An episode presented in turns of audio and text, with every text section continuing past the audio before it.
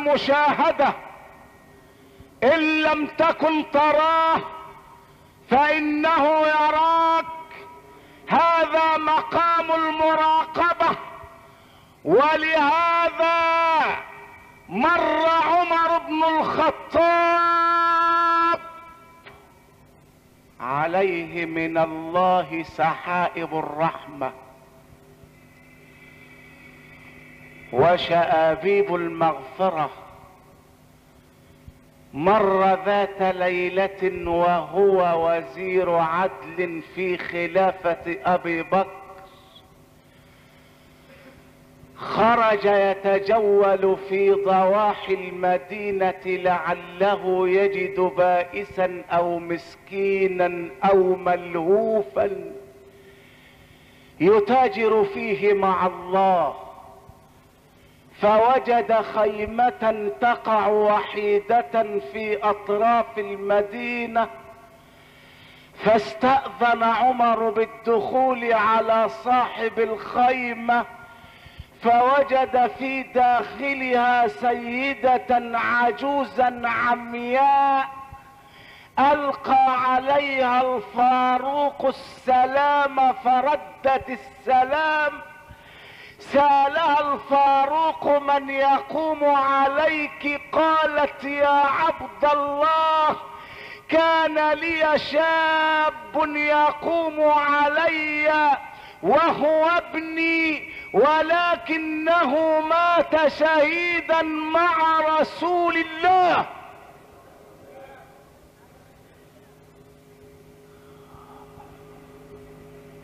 لا إله إلا الله. لا إله إلا أنت.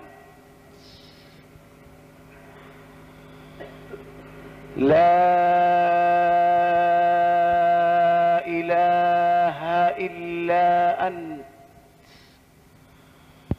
يا من تنزه عن الشريك ذاته.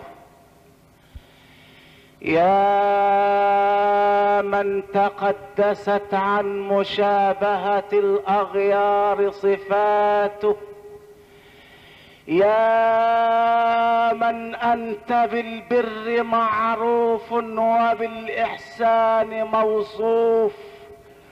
أنت معروف بلا غاية وموصوف بلا نهاية. أنت الواحد لا من قلة وأنت الموجود لا من علة. أول بلا بداية وآخر بلا نهاية. كل شيء قائم بك. وكل شيء خاشع لك. يا عز كل ذليل. يا غنى كل فقير. يا قوة كل ضعيف. يا مفزع كل ملهوف. من تكلم سمعت نطقه ومن سكت علمت سره ومن عاش فعليك رزقه ومن مات فإليك منقلبه يا رب يا رب.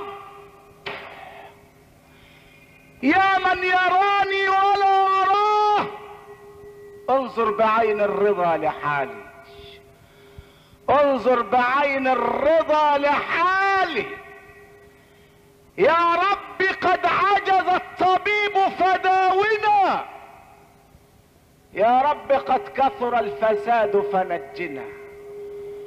يا رب قلت حيلتي فتعلنا. يا عجوز يا من مات وحيدك في سبيل الله. أنا الذي سأقوم على خدمتك واجعلي هذا سرا بيني وبين الله. من القائل هذه العبارة؟ إن قائل هذه العبارة هو عملاق الإسلام عمر.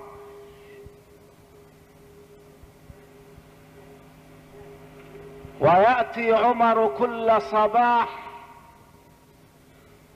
فيكنس خيمة العجوز ويرشها ويضع الطعام والشراب بين يديها.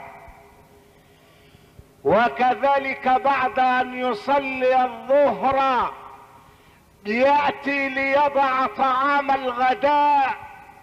وكذلك بعد أن يصلي المغرب ياتي ليضع طعام العشاء برنجي وكنجي وشنجي وهو الرجل الذي يفر الشيطان من ظله عمر. عمر. الرجل الذي قال له الحبيب ذات يوم لو عذبنا الله لم ينج منا إلا أنت يا عمر.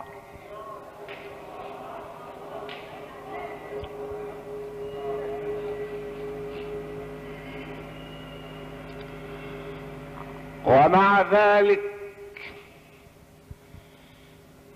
كانت عيناه تفيضان بالدمع ويقول يا ليت أمي لم تلدني ليتها كانت عقيما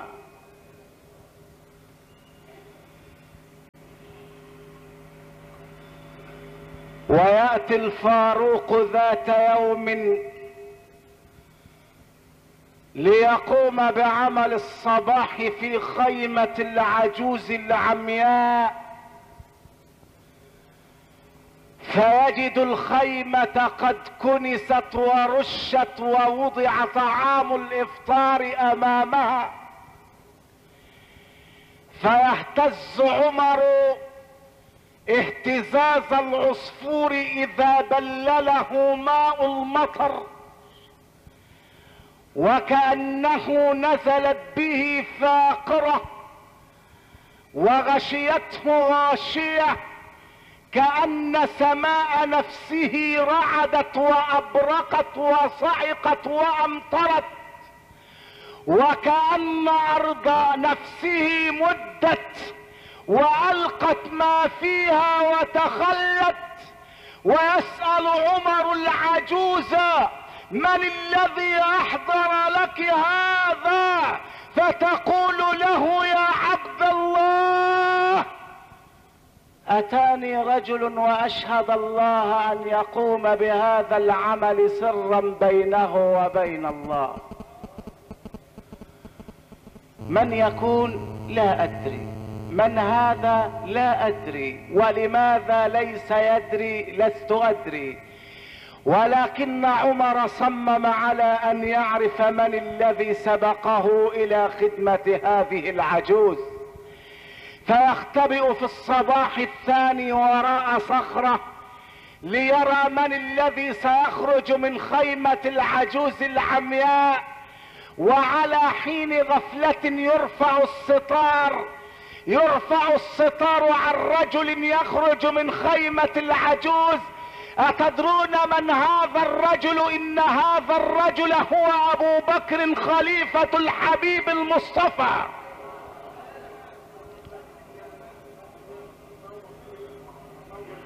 الله. الله. آه. أبو بكر.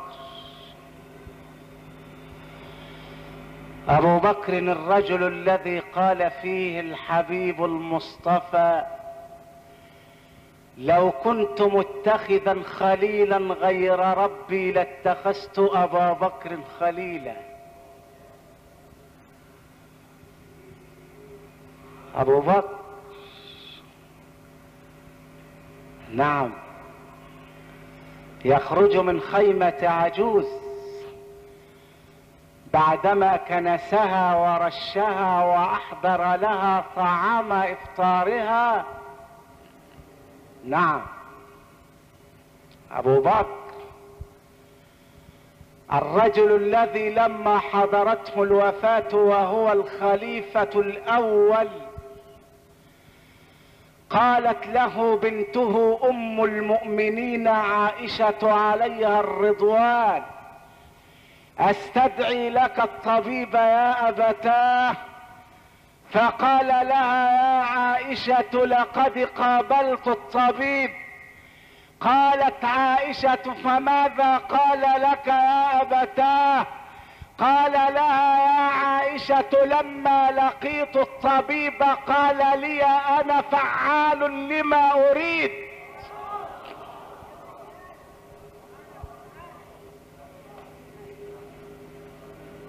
لم يرضى أن يكلف الدولة أجر الطبيب وهو الخليفة. وهو الخليفة. يقوم على خدمة عجوز